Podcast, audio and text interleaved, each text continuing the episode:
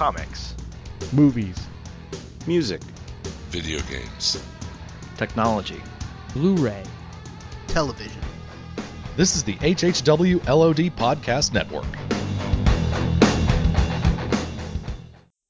My name is Oliver Queen. After 5 years in hell, I returned home with only one goal, to save my city.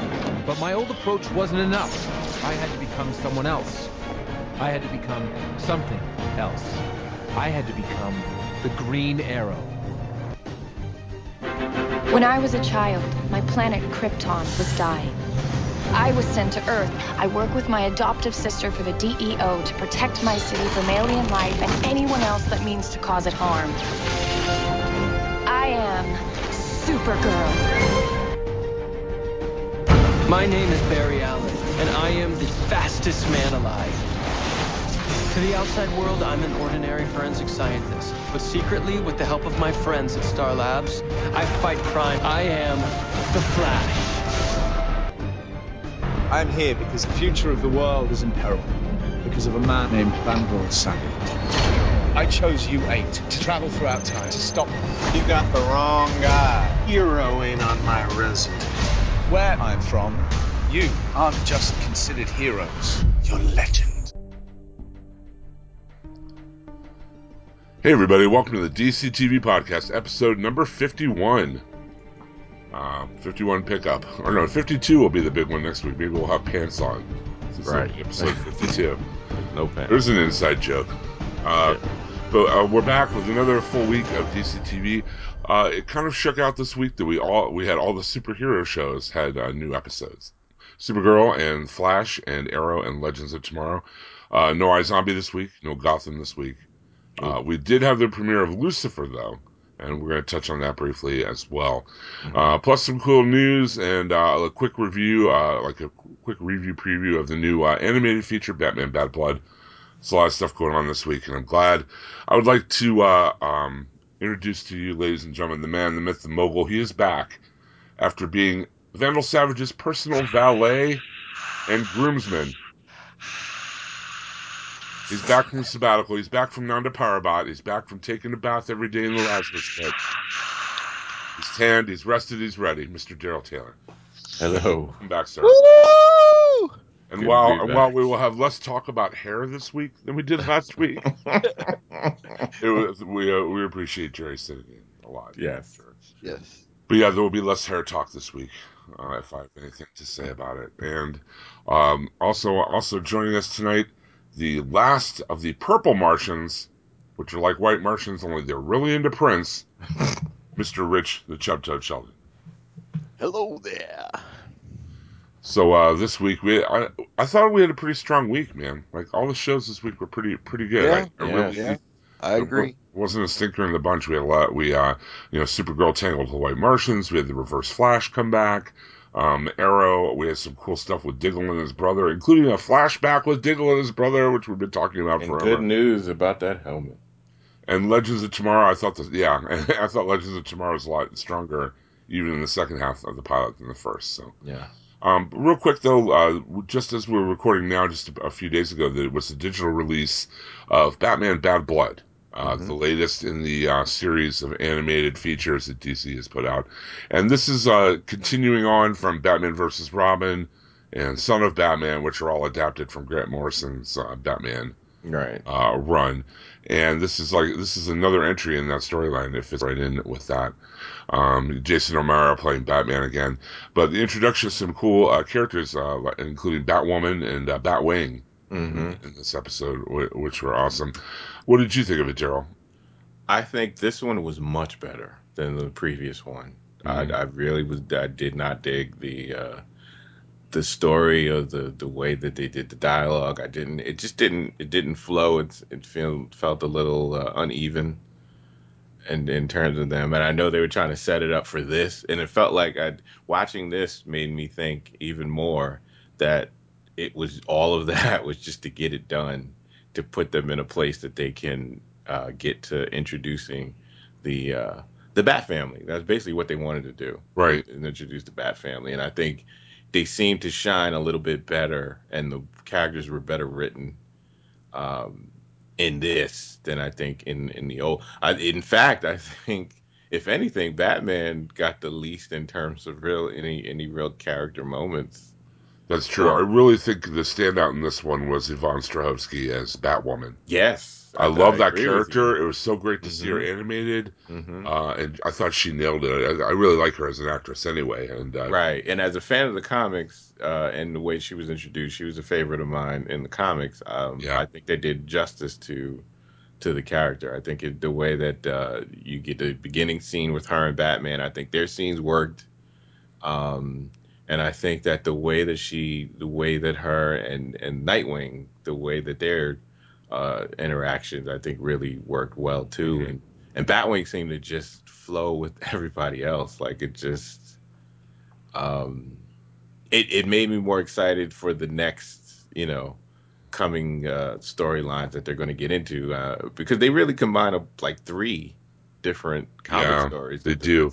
And the comic story that I most enjoyed during, I think, that whole Morrison run were the ones where Dick Grayson was taking on the role of Batman. Yes. And just because it's so rare anymore. I mean, you got to see it with Wally West taking over the mantle of the Flash, but it's so rare that you see like the sidekick or whatever take on the mantle of the mentor. Right. And to actually see Dick Grayson be Batman for a while was awesome to me. That was like one of my favorite parts of the whole run. And to see it in this. Right. Animated version was really didn't the animation the way that they showed the fighting seem better to you? They seem to have improved as they've gone on. Because I really was not too impressed with Son of Batman. Me either. Yeah. And then I thought Batman versus Robin was a little better, but still not great. And I liked this one a lot better than either. Yes, of those. The way that the choreographed fights were better. Like there's a way that cartoon fights sometimes they don't look like a real person. Fighting like right. It just seems off in the way that it's done, and I think 'cause it's harder to do that with animation and make it look right as opposed to live action. And with this, I think that they did a better job. I don't know what changes they had from this to from the previous, but it really felt like the battles felt like they were just a little bit more realistic, like the way that they showed guns, the way that they used explosives, batarangs, the style of fighting, the way that Nightwing, especially in the bat suit, the way that Dick Grayson in the bat suit, how different he fought compared to how Batman fights. Right. I mean, so much so that Damian immediately knows who it is. Yeah, yeah. And without him taking the mask off or saying a word, he knows just from watching him fight that it's it's not Bruce Wayne. Slumping of the shoulders when he's not around other people. I really enjoyed that aspect a lot. Like I said, I really enjoyed the introduction of Batwing and Batwoman. I liked it a lot. I thought it was of the three that they've made in the storyline so far. I think this is definitely the strongest. Without trying to make it so dark to be cool. Right. I think that they didn't worry so much about trying to make this super cool and dark. It was a dark story, but I don't think anything in this was something that you just felt like, wow, did they really, did they stab the guy through the chest? Did they do this? Did they do that? They didn't do too much of the gratuitous violence with this than they've done with the previous ones. And like you said, there's a lot of story in it, so it was definitely more plot-driven than tone-driven. Mm-hmm. So the set pieces were more to serve the plot, I felt, than trying to show off how rated R we are. Right. This could have been on TV. I mean, this could have been on primetime. Easily. It could have been. But with the publishing of a new full-length animated feature, we also get the trailer for the next one. And I'll just touch on it really quickly. It's going to be Justice League versus Teen Titans. Mm-hmm. It's almost it looks like a hybrid of the Young Justice lineup and the traditional Teen Titans, because we got Raven and Cyborg and Starfire, and then Robin and Nightwing appear in this. And this is interesting because of knowing that the TNT is not going to do the Nightwing. I mean, not the Titans thing anymore, and it's going to probably be done under the CW umbrella. That would be cool. And they got Jon Bernthal playing Trigon And I guess Trigon... Busy man. Us, cool. Goes from being the Punisher to Trigon. And Trigon possesses the Justice League, and they have to go up against the Teen Titans. Yeah, a classic, based on such a classic story. Yeah, I mean, how many times have we seen it, in comics? It'd be great to see it animated like this, Yeah.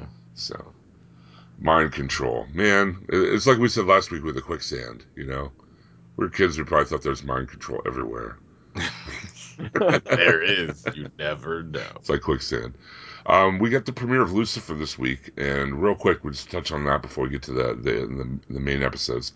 The pilot. This is a pilot that we reviewed back on episode 37. Mm-hmm. So if you want to go back and check that out, we went really in depth on that pilot then. It's the same one. I think fans of Constantine will dig this. My wife was a big fan of Constantine, and she really likes Lucifer. And she doesn't really follow the CW DC shows or whatever. So, if you want more of an in-depth thing, look at that. But I thought it was a good pilot. I like the stories it's set up. I like the main guy really has a lot of charisma of the main actor. I remember really liking it when we watched it back when, and I went ahead and watched it again last night, and I like it even better the second time. So I'm excited. I think it's going to be a good series. I just hope it doesn't end up the Constantine route, and I think that Fox is treating the property pretty well from the way they're marketing it. So. And I've seen people complaining because it's procedural, or at least the pilot was procedural or whatever, but I mean, do they really think there's going to be like this high fantasy existential drama like there was in the comic book on primetime TV every week? I mean... Right. I don't know what people expect sometimes. Well, it opened with, 7 million views? Yeah, huge ratings. So it did pretty good for the first, for the pilot. Let's hope it. I think that and X-Files kind of. And Legends. Legends got a higher rating even than The Flash or Arrow. Yeah. I mean, so nice. DC's riding high on the TV side, so. They are. It's awesome. It's pretty cool. Well, not if the Million Mom March has anything to do about it. If only there were actually a million people in the group. Aren't there like 7,000, I think? I don't even think it's that many. Sponsored by Olive Garden. Right. But I think I liked it more the second time I watched it. It's been so long since I've seen the pilot, and then watching it again this week, I think I kind of dug it more. The chemistry between the two leads, I think, was a lot. I caught it even more. The way that he deals with people, the little scenes of subplot too that they left behind, like that coin that he has. They don't really talk about that, but he has it levitating in his hand a couple times, or the whole scene with him and the angel, where he's like, looking forward to eating your heart very soon. My hatred grows for you every day. Right, and there's got to be more with. The Chloe character, it'd be something if she winds up actually having an essence of God in her. You find out later, because he kept looking at her, and it's the with the way that she's not affected by him at all. She's the last Scion. It doesn't make any sense, because everyone else, there's always some hidden thing, some hidden agenda, something that they don't want out. That they're ashamed of, that comes out with him. And with her, it's something different about her. It's something that really brings out the humanity in him even more, to a point that he doesn't even get it. So it's got to be something with her. So I'm looking forward to seeing what that will be. Yep. Like I said, there are a lot of little seeds of subplot thrown along the way during that procedural, The whole thing about, the angel wanting him to go back in hell, and Lucifer, and Mazikeen, his bartender or whatever, telling him, that, he's starting to have these humans starting to rub off on him, All right. All about the scales. Stuff. Yeah, keeping the scales, you're changing the way things are done. Right. It would be. I'm looking forward to seeing where they go with it, because there's so many things you could do with this. Absolutely, it has so much potential. I mean, and I don't know.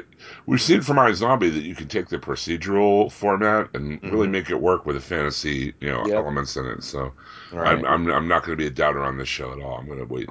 Definitely check it out as it goes. Yeah, and I hope we get more of Linda, the psychologist, the therapist. Yeah. She's from the. She used to be on the Daily Show. Yeah, she's always been funny to me. I've always enjoyed her and things. So I hope to see more of her, because that's our end to him. I mean, that's kind of. It's good. It's gonna. I see her as like she's gonna be like his Dr. Melfi. Yeah, from The Sopranos. You know what I mean? Like they could totally open the show with that, or run with themes through the show like that, or. Mm-hmm. Totally. Absolutely. I also enjoy the whole thing with her daughter and him, like this little girl looking up to Lucifer, you know, like Uncle Lucifer. And he's like, I don't dislike you as much as the other children. Like it's that it's not even I like you, it's just that I dislike you less. Yeah, I like that kind of thing too with him and the kids and whatnot. It's kind of funny. Pretty awesome.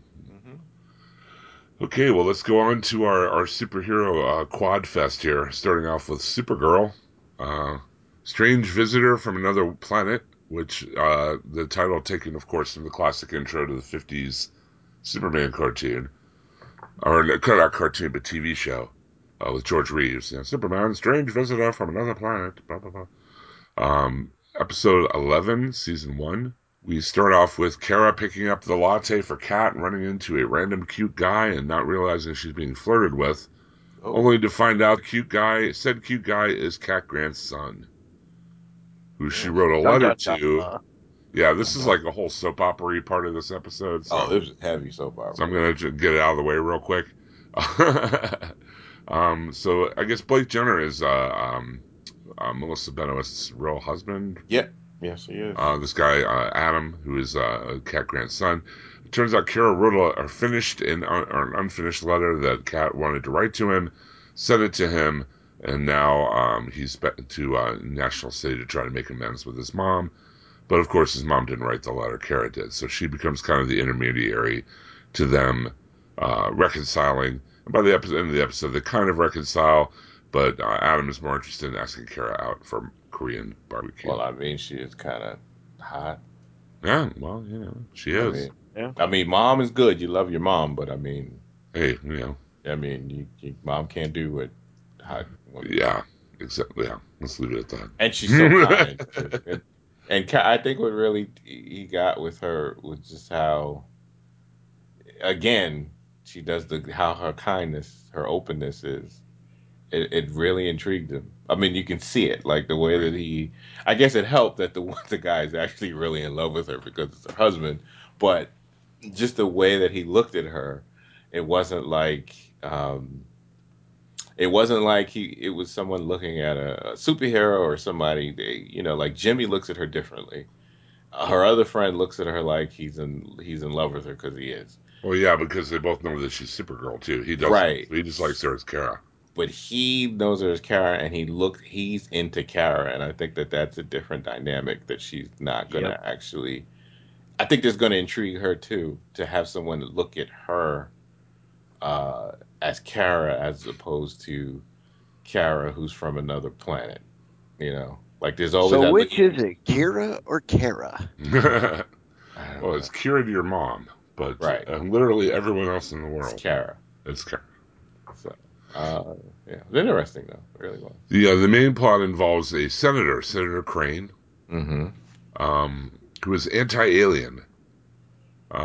She's, you know, they're rallying kind of against Superman, Supergirl, you know, and aliens. You know, we need to build a dome, you know, over the city. Only thing missing was Fox News. Yeah. Trump was there saying, "I like this one." She's good. Like I was waiting for them to say, "This is." Fox News or something. Yeah. Faux news. Yeah, just to do something. But during the rally, something James Olsen, photographer, notices it first, kind of something flashing in front of the crowd, super fast, super speed. And then this giant white Martian, this creature, grabs the senator and whisks her away. To save her, Hank freezes. He's totally frozen, and Alex has to like kind of snap him out of it. Instead, you know, Hank's usually in action, but he's just totally frozen. Supergirl comes on the scene, follows the creature who's grabbing the senator into a parking garage, but only the senator is left. When she goes in there, they assume the creature has gotten away. The White Martian has gotten away. Alex confronts Hank. Hank feels that it's his fault the White Martian is here because the White Martian sensed him using his powers that Alex kind of coerced him into using to get into Max Lord's basement to see the girl with the weird eyes. More soap opera stuff, but it gave me the feels. It did. Well, like, this whole bit about, when Hank is like, you have to be the one to bring him in, and Kara's like, you had my back a million times. I've got yours. That was cool. And then at the end, of course, where he talks about, how, his daughters or whatever, he's kind of, Well, even the way that I love the way that they discussed how they were killed. Like for people that don't read the comics, the way that they explain them being wiped out, it's so abstract. We don't get a concrete thing of them being they have this whole CGI sequence where he explains what happened with the White Martians, and it was actually pretty well done. It must have been pretty expensive. Yeah, I thought so. Yeah, they made it. It wasn't like a fever thing that killed them, and they were wiped out that way. They did it more of concentration. It was more camps. Like a concentration camp, like the White Martians were they were Nazis in a way. They hated anyone that was not White Martians, and rounded them up and pretty much wiped them out. Like this, always the White Martian trying to keep the Green Martian down. But it was just the way that he. Well, it helped that he's a good actor. First of all, David Harwood is a very good actor. Yeah, definitely. And the way that he was able to, he really sells that whole story. Sell it, yeah. The way he was able to sell that, and the loss of his wife and daughter. I mean, to the point of being suicidal. In a way, because you have survivor's guilt. That could have been a lot cheesier than it ended up being. Totally. For sure. Yeah. Have you noticed that there are no Green Martians nominated for Academy Awards this year? Just saying. They take the senator back to DEO for safekeeping. Mm-hmm. To keep her, they figure it's the safest place for her. While they're doing that, James is looking at the pictures they took at the rally, and every time they took a picture of the White Martian, the eyes glowed. And then he realized that afterwards, the senator's eyes glowed. And they realized the senator isn't the senator, but is actually the White Martian. Right. Dun, dun, dun.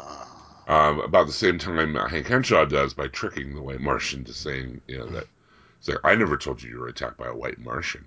And then, she said something about, you're not as dumb as I thought you were, or something like that. And I like the way they filmed this here. Just like speed, like the weird kind of like kinetic gymnastics going on when she like tears ass out of there. They're getting better with that. The CGI is definitely improving. Really good. Yeah. Yeah, it's definitely improving. They're able to end up having another encounter with the White Martian and trade Alex for the senator. And then a final encounter at the end with Hank, agreeing to surrender to the White Martian if the White Martian will set Alex free. Right. So they meet in this like park, and the White Martian brings Alex along, and they talk to each other. They meet in the desert. Oh, right, in the desert, out of the way. And they talk to each other in Martian. Yes. Which was pretty cool. I like the language, too. Yeah, it sounded cool. Mm-hmm. Yep. And just as Hank is about to, give his life pretty much to the White Martian, in comes Supergirl. Wham. Wham, bam, thank you. And, ma'am. And him and Hank go at it with the White Martian. Pretty decent scene. Pretty well choreographed. Mm-hmm. They're better at doing powers, I think. Yeah, I think they're improving as the show goes on. I mean, I think about the pilot and the way that some of the powers looked in that compared to this. I mean, it's definitely looking better. Her flying is looking better every time, too, I thought. It does, and I like the way that I especially like the way that Martian Manhunter when they had a sequence last show, I think, where they were both flying together. Yeah, that was cool. That was good. Really nice the way they were able to pull that off. They beat the White Martian down to almost unconscious, and just as they're about to capture her, Hank turns around and puts the kryptonite cuffs on Supergirl. And says, I cannot let you stop me from doing this. and he's about to kill the White Martian, and then we get, of course, the classic comic book, soliloquy of, no, you'll be just like him, he'll win, Don't let them kill who you are. Exactly, dude, on the nose. Everything you are. Everything you believe in, you'll lose. Yeah. They'll win if you give in. Yeah. Kill him, Don't do it. And then the next scene, they have the White Martian in a cage. And a nice allusion here, kind of, to what might happen in the season finale or what might precipitate the Supergirl Flash crossover. Mm-hmm. As the White Martian says, thousands will come to save me. Millions. And Supergirl's like, let them come, biatch. Well, that would be the use of the Kryptonians, the ones that are still alive. Yeah. If they're the ones that wind up defending the planet. And then we get a nice scene with Hank and Alex and Kara, where he kind of explains that his daughters, names were Kim and Alyssa, and that he felt kind of close to them, like they were like his daughters. They have a little moment, and then he's like, hey, "That's enough." You're like, "Get back to work. Get back to work." Too many feels. Too many feels. Yeah, can't do this. Who do you think you are, Joe West? Come on. Exactly. Stop this. Only he can cry and it'd be all right. He is Joe West, and only he is. Come on. Only Joe West could do that. That's a Joe West move there. That is. That's a Joe West move. That man could cry, and you never question it at all. That man will have you crying. You're crying. He's crying. Down for no reason at all. No reason at all. Why are we crying? I don't know, man. I just know I love Joe. Joe's the man. We end the show with Karen and Alex talking about boy trouble and eating ice cream. Mm-hmm. And as they're watching the TV, they see Supergirl saving a car on the bridge, but not saving it and kind of throwing it away. Yeah. And then Kara's like, how am I on TV? And I'm getting the distinct feeling from seeing this in the clip from next week that this will be Bizarro Girl. Yeah. That's my guess. Yeah. So I love Bizarro. So I do too. For that. Every incarnation of Superman, I think, if live action, has had a Bizarro. Hmm. So did they have it on Lois and Clark? I think they did. I think they have a version of Bizarro on the Superman movies, though. No, they never did. Mm-hmm. The closest we got was the split up Superman. Right. George Reeves in Superman 3. George Reeves, did he didn't have a Bizarro. I'll tell you what, one of the best episodes of the Superman animated series was the one where Bizarro teamed up with Mr. Mitzelpitlick. Yes. Yeah.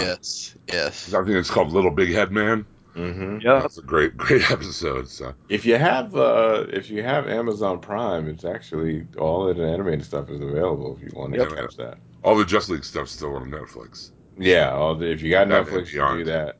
Right. So I give this episode an A minus. And I give it the minus because of all the Cat Grantner Son stuff. It seemed very CW, oddly enough, even though it was on CBS. I think because you had so many emotional things. Like, to have the Martian Manhunter's emotional stuff, to have Hank's emotional reveal on the same episode that you have the whole thing with Cat, it just made it seem less important because he lost his family. But I guess they wanted to have a contrast of someone who Cat actually gets to connect with her family again, with a part of her family that she thought she lost forever. So she gets him back in a way, and then I guess they, and that's set up against Hank, who's lost his family and kind of had to gain a new family with Supergirl and Alex. Well, I mean, Supergirl lost her family too, so. Yeah, well, it's all about getting, new families, kind of. Families that are not your blood, but they're your family. They've been there for you. Yeah, yeah. For most of those reasons, I give this B+. So. I thought that they did some really ambitious things for television with the CGI in this episode. I thought it was really, really well done. And I was going to go with a B, but I think the CGI knocks it up to a plus. Yeah, I give it a B plus. I usually don't like to give the A's until you give me something really great. Like, this was good. This is really good. But yeah. I mean, when you go to awesome, A for awesome, though. I'm ready for give the A for that. All right. Well, our next episode is The Flash, the Return of the Reverse Flash, episode 11. Or I'm sorry, the Reverse Flash returns. Right. Now, just to be clear, everybody, this is not Harrison Wells in the Reverse Flash. This is actually Eobard Thawne before he takes over Harrison Wells. Yes. Insert headache now. Yes, I know time travel gives everybody nosebleeds and headaches, but this is an Eobard Thawne that comes from earlier in the timeline than the one we've met before. This is like one, as the Earth Two Harrison Wells says at the end of this, this is his origin story. All right, this is where I start vibrating and my nose bleeds. Right, and you have to wear those funky goggles. And then I got to wear the funky goggles for a minute. My God, Daryl's go. I'm losing it. Eobard Thawne is trapped in our time again. Mm-hmm. But as I said, this is a different Eobard Thawne. He does not know that Barry Allen is the Flash. Right, he's trapped for the first time. He's trapped for the first time in time. In his timeline. Right, in his timeline. Right. So he's much earlier in his career than we saw before with the Eobard Thawne. And again, it's just he's just this is the first time he's figuring out when in time the Flash existed, even. I mean, again, he doesn't know Barry Allen. He doesn't know. Right, he's still trying to investigate his origin, so he could end him early. Right. He discovers what time period the Flash is living in, but he doesn't know anything else about him. He sets up a truck with a brick on the accelerator to a tanker truck full of explosives to rush down a busy street. The Flash comes to save the day. I mean, he's not super strong or anything, and the brakes are cut on the truck. There's no way to stop it. Barry finds a tire iron and says, "Aha!" and then takes off all the tires of the truck before it hits the wall. I didn't even think to do that, though. Like, I was like, wow, I wonder how he's going to stop this truck. He always didn't even occur to me. That's what I thought he was going to do. I thought he'd do something like that, but it didn't occur to me that he could, you know what, you're super fast. You could just take the wheels off. It'll stop. We then find out about a break-in to Mercury Labs, where the Reverse Flash has come to steal the Tachyon tech that they tried to borrow before from Tina McGee, Dr. Tina McGee at Mercury Labs. He takes Dr. McGee with him and escapes. And they're all freaking out because it's the Reverse Flash. And Harrison Wells gives the explanation about why the Reverse Flash isn't the reverse Flash that they know. Again, headache-inducing, but he's further up on the timeline. He's the earlier version. They try to figure out where he is, but they really have no idea where to look. And Cisco is at wit's end. He's trying to use his powers to find the Reverse Flash. You know what's weird is threw me a little bit with this is Harrison using Cisco to do this when his portrayal could have been also seen. Yeah, because they mentioned at the beginning of the episode that the turd, someone, it's like a cranial injury through the nose or whatever that killed him, but then they just kind of let that go. You know what I mean? They don't, investigate who could have done it. How would he, was he killed or whatever? And they just kind of mentioned it and then no more. Well, I thought, didn't they kind of think maybe it was an aneurysm or something like that? Well, it was an aneurysm once he did what he did, but I mean, they know they're like, it's convenient that it was caused now, that it happens now when he's been using his powers all the time and nothing's happened. So right. But everybody's so scattered that like Caitlin is so worried about Jay right now that she's not thinking about it. Barry is freaking out because, of course, Reverse Flash. Hello. Cisco is trying to figure out a way to jumpstart his powers. He goes to Harry, the Harrison Wells Reverse 2, and Wells tells him to meet him in the time room. Cisco goes in there, and Wells is wearing the Reverse Flash costume, scares the crap out of Cisco's pants. Yes, he does. He screams like a woman. Yes, he did. Yes, he did. I don't mean that in a derogatory way against women. It just sounded like a woman's scream. Like a woman. It was an erection. He did. Yes, it was in a high register. I'm not. That's not a male chauvinist thing at all. I'm just saying it sounded like a woman's scream, and it turned out that the adrenaline of fear is what kickstarted his power. So Wells makes him some funky goggles that stimulate there that kind of adrenaline, and he sees a vision of Thawne killing McGee and going back into the future. Right. And after a while, they realize that what he is seeing through his vibe power is actually 3 hours in the future. It's 9:52 p.m. He can see the future. He can see the future. Well, what threw me again is like the sinister look of Harrison Wells. It's like, did you like why? I don't know. It just kept making me think. You can't control his abilities. You surely can't predict what he's going to see. So what if he sees further in and sees what you're doing, trying to trick the Flash into being more powerful so that you could see you can trap him and be with and Reverse Flash can come and take it to the speed away, and then you get your daughter. I just kept thinking, wouldn't you be a little bit more worried that he might see your betrayal? Because it's not in the script. Oh, that's what it was. Oh. Yeah. All right, fine. It's not in the script. My bad. Barry is able to locate Reverse Flash just in time to stop Dr. McGee, and leads to a chase. Reverse Flash says, "Catch me if you can." Mm-hmm. And they run and run.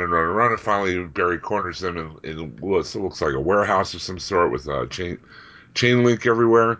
And Barry beats the living hell out of him. Sure does. To the point where Joe is telling him not to kill him. Don't kill him. I mean, Barry is pretty awesome.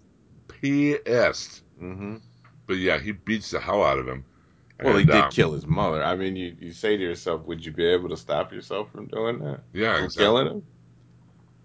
I don't know if I could. So Barry brings him back to Star Labs. Cisco takes the victory lap. He kind of confronts the imprisoned Thawne. Which was dumb. Yeah, that was really sad. I don't even understand that scene at all. No. I mean, I understood Barry... You know what? I understood later when Barry goes down there. Mm-hmm. And, he's in shadow so he can't see his face or learn his name or whatever. I understood more than Cisco. Well, I think Cisco just changed the timeline. Yeah. By showing his face and then telling him that he was the one that helped to catch him, I think whatever had happened before that, like every time you do something, there's a change, and they kept saying it in the episode. We probably won't know what it is yet. I think whatever it's going to be, it's going to be on Cisco as opposed to we've already seen what happens with Barry when that thing happens. So I think now it's flipped, and now it's going to be on Cisco. He's going to have a fascination with Cisco now. Hmm.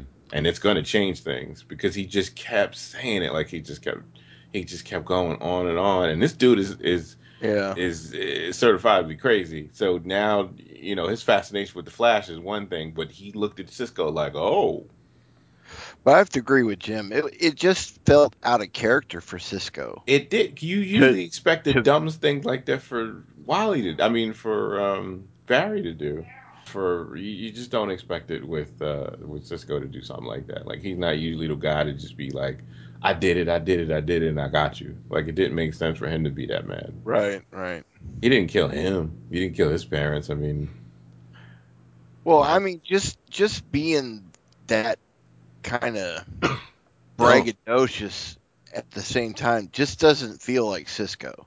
Well, even add to that, like, somebody's face, Right, and add to that common sense. This dude is trying to find as much information on Barry as literally he can. So once he gets Barry's ID, that's what enables him to go back and kill his mother. Why would you help him? Because if he goes after you, he's gonna look at who's around you. If you're working with the Flash like that, it's not that hard to just look at who are your friends, who are the only two, three people you hang around with, and just eliminate the names from there, right? With history, Like you're giving him all the. It's like, okay, you just give him all the information. And like you could have, even if you're gonna taunt him, you could have put a hood on. You could have, like, you're just telling the villain everything you did. And he's a time traveler, so dummy. If he goes back, like, you just told him everything you did already. You're just making it easy. As Harrison Wells of Earth 2 tells Barry in this, this is the Reverse Flash's origin story. This is where he finds out about Star Labs. This is where he finds out about all the people on Team Flash, even if he doesn't find Barry's identity. You know what I mean? Mm-hmm. This is where he learns, like, a lot of the ancillary stuff that ends up, you know, becoming part of his origin of why he hates the Flash, you know, but trying to be better than the Flash. And you're helping him. You're like, oh, this is the gun I use when I, you know, this is where I put my secret stash of stuff to get you. And it's like, oh, okay, go ahead, help everybody, help the bad guys. As Cisco is going down to taunt Thawne, he leaves and he has a really wicked nosebleed. Mm-hmm. And by the time he makes it up to the central command area, he is having a seizure. Well, Harrison gave him a sinister look. See, now, when this happened, I thought it was because of Harrison's goggles. I did too. I did not think it was because of the timeline shifting or whatever. But if you notice in the first scene when they're up before he goes down to the prison, when they're upstairs or wherever it is when they're in the command center, I guess, his nose starts to bleed a little bit. Nobody notices it, but Harrison does, and he gives that sinister look of like, okay, everything is going according to my plan. Like, he had that look like, I planned for this to happen. So I kept waiting for something to come out that he knew in advance that Cisco was gonna fall out of phase because of what they did or whatever. Like, it was all calculated to do that, to force Barry to do what he did by sending him back. See, I thought he thought that, I thought that when he reacted that way, it was because he was expecting that kind of reaction from the goggles that he made. You know what I mean? Like that kind of side effect from the vibe goggles. But it turned out not to be. But he just had that sinister look. Like, yes, this is. I knew this. He always looks sinister. Tom Cavanaugh is having a great time playing this. He is. Oh yeah. Because he stared at him though. Like, it really made me go, oh no, what did he do? Like, what has he done? It's funny as when I was on vacation, I just decided to binge watch a couple seasons of Scrubs, and I forgot that he played JD's brother, the screw up, and it was just so funny to see him do that. Because it's such an opposite, totally different, totally 180 of characters, and yeah, you can just tell he is having a blast playing this character. And I still want to like the dude. I don't know why. Yeah, he's got charisma, Daryl. He charisma. Does. You want to trust him, but it's like, do you realize you really can't? Even though he's not super sinister, he's still not trustworthy, though. He's still a liar. As Cisco goes into a deeper seizure, he becomes like a hole in time. Mm-hmm. And it turns out that if they keep Eobard Thawne locked up in the cage in Star Labs, then he will not be able to go back to his timeline, and Cisco will have been killed or will disappear in a time edit. Again, I know my head is starting to hurt. I know. We're all shaking and bleeding. It's basically Eobard Thawne has to go back to the future for Cisco to live. Right. Yeah. It makes more sense in context of the show than in a recap, that's for sure. It sure does. And so Barry has to do one of the hardest things in his life and let Eobard Thawne go and throw him back into the future through a hole in time. Mm-hmm. Because it takes their combined speed to do it. And hence, it's getting stronger. Right. Pushing himself more. Right. Exactly. I mean, before he triggered time travel, it was an accident. Mm-hmm. You know, now he's, like, doing it on purpose. We had a couple of subplots here. Number one subplot is Caitlin and Jay Garrick. Caitlin thinks, well, why don't we just get healthy cells from the Jay Garrick doppelganger on Earth 1? Why don't we? Well, it turns out Jay Garrick has already scoped this dude out, and his name is not Jay Garrick on Earth 1. It is, and get ready, comic book fans, Hunter Zolomon. a name well known to comic book fans. That's all I'm going to say. Right. For comic book fans of The Flash. Right. I'm not going to go too far, much further into it than that. But anyway, he, you know, looks just like Jay. It's his doppelganger, but different name. But there's some reason that that Jay cannot approach him for cells, but he won't say to Caitlin why. Mm-hmm. And that the only way he can really be saved is if he can get his speed back. So there's also another subplot about Patty. Well, there's actually three subplots. Why I haven't even got? Oh, yeah, I'm sorry. I'll get to that too. We'll get to the all the field subplot mm-hmm. about Mama West. Patty has figured out that Barry is the Flash on her own. And Joe lies to her, and Iris lies to her, and then Barry ultimately lies to her a couple times. But Patty knows. She's figured it out by going through the case files and putting two and two together, realized that, you know, he's working at Star Labs as well. So, you know, she figures out he's the Flash. She finally nails it at the end of the episode. When she's leaving, she's going out of town. She's going to forensic school in another city. She's going to, you know, to college. And she calls Barry and says, "There's a man with a gun on the train. I don't know what to do." And the Flash shows up. Mm-hmm. So, you know, Patty knows. Barry knows that she knows, but he can't say. Right. But he stops vibrating his face long enough for Patty to see his face and to know that it's him. Yeah. You know that I know that you know that I know that. You know that I can't tell you that it's true. Right. But you know that I know. And girl, I love you. Girl, I love you. I just can't be with you. And I love that they went that direction with the character, because Patty's not stupid. It's always the girlfriend or the best friend or somebody that just can't see it, you know, and it's so obvious, you know. And here it is, she's a detective on a meta squad, and she's gonna figure it out. And I'm glad they went that way with it. I kind of wish she yelled at Joe a little bit. I kind of wish she had more of a conversation with Joe though. Like, from the giddy up, you've totally been, you know, that's true. Playing me, I did, just with a little bit, but I don't. I think because of time, and there's so much they were trying to get done. Yeah, there's a lot in this episode. It's pretty packed.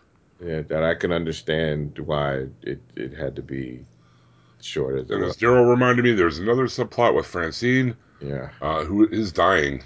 Mm-hmm. And Joe and Iris go and talk to her and spend some time with her, but Wally will not. Wally's stubborn. Right, he's too busy doing street races to raise to pay for money. The hospital bills. But Iris has a heart-to-heart with him and says, "Look, you know, I lost my fiancé last year. I never got to say goodbye to him. I never got to tell him how much I loved him and how much he was my world and everything." And, you know, people will go in and out of your life all the time, and you're going to regret not being able to say goodbye to them if you have the chance. Right. And which is very true. And she ends up talking. Well, and then at the end of the episode, Wally comes to her house and says, "You know, will you go with me to go see my mom?" And they go together to see Francine in the hospital. Yeah, I like that they did that. Yeah, it was cool. Yeah, it was good. That was another episode of The Feels. Right. So. And that was The Flash, episode 11, season 2. Now, I have a theory. A friend of mine, we were talking about this morning. Yeah. It's funny how Adam Smasher came out. He's evil. And it appears that the Lex Luthor type person, Harrison Wells, who comes out to be good, and yeah, we were wondering maybe his theory was Zoom. Well, not just Zoom, but we were wondering if maybe this Earth, the Earth that Harrison is from, and all those people that came over, would it be something if they're from the Earth where all the heroes are villains, and the villains are the kind of the heroes, or where bad kind of wins, because it seems to be no heroes over there except for Jay. Jay Garrick seems to be the only superhero in that world at all. Well, I did read a clip this week about somebody we're going to be seeing in Earth 2 in the next episode. And I don't know if I want to spoil it. All right. But it's definitely going to be someone we recognize. From maybe another show on the same network. So I'm going to leave it at that. Okay, so I give this episode a B, solid B. It was cool to see the Reverse Flash again. Yes. They really did pack a lot of subplots into this episode. Sure did. So that, you know, that was, you know, both good and bad for different reasons. I almost wanted Barry to say something to Patty, but I kind of did. But then the way they played it out was fine. And if you're not gonna have her on here for the rest of the season, then it's don't bother. Yeah, don't bother. You might as well let it go. Yeah. Yeah, I wanted him to say something too, but I think it worked out fine. That whole he can't have love thing just is so. Oh, I know, so Arrow. Yeah, didn't need it. Like it's so just, Arrow season 1 through 3. You really don't need it. If he just said, "Listen, until we get this Reverse Flash thing taken care of, all this evil Flash stuff, since he's going after people's families and whatnot and loved ones, okay, I won't say anything till we get that taken care of." But that whole thing of you will never have love. Even when Joe said it to him, I just was like, that don't even sound like something Joe would say. Right. My favorite line of this whole episode was, Eobard is like, "See you soon, Flash." And he goes, "I'll always be here waiting for you." Mm-hmm. Yeah. They all had that moment. The Supergirl had her moment of that. The White Martian, and Barry had his moment with this. And but as I said, I give this a B. It was a good, solid episode of The Flash. Yeah, I gave it a B minus. It had some unnecessary emotional scenes it didn't need to have. There's certain things they didn't need to do so much of in this that I think they keep repeating sometimes with superhero shows that they don't a trope.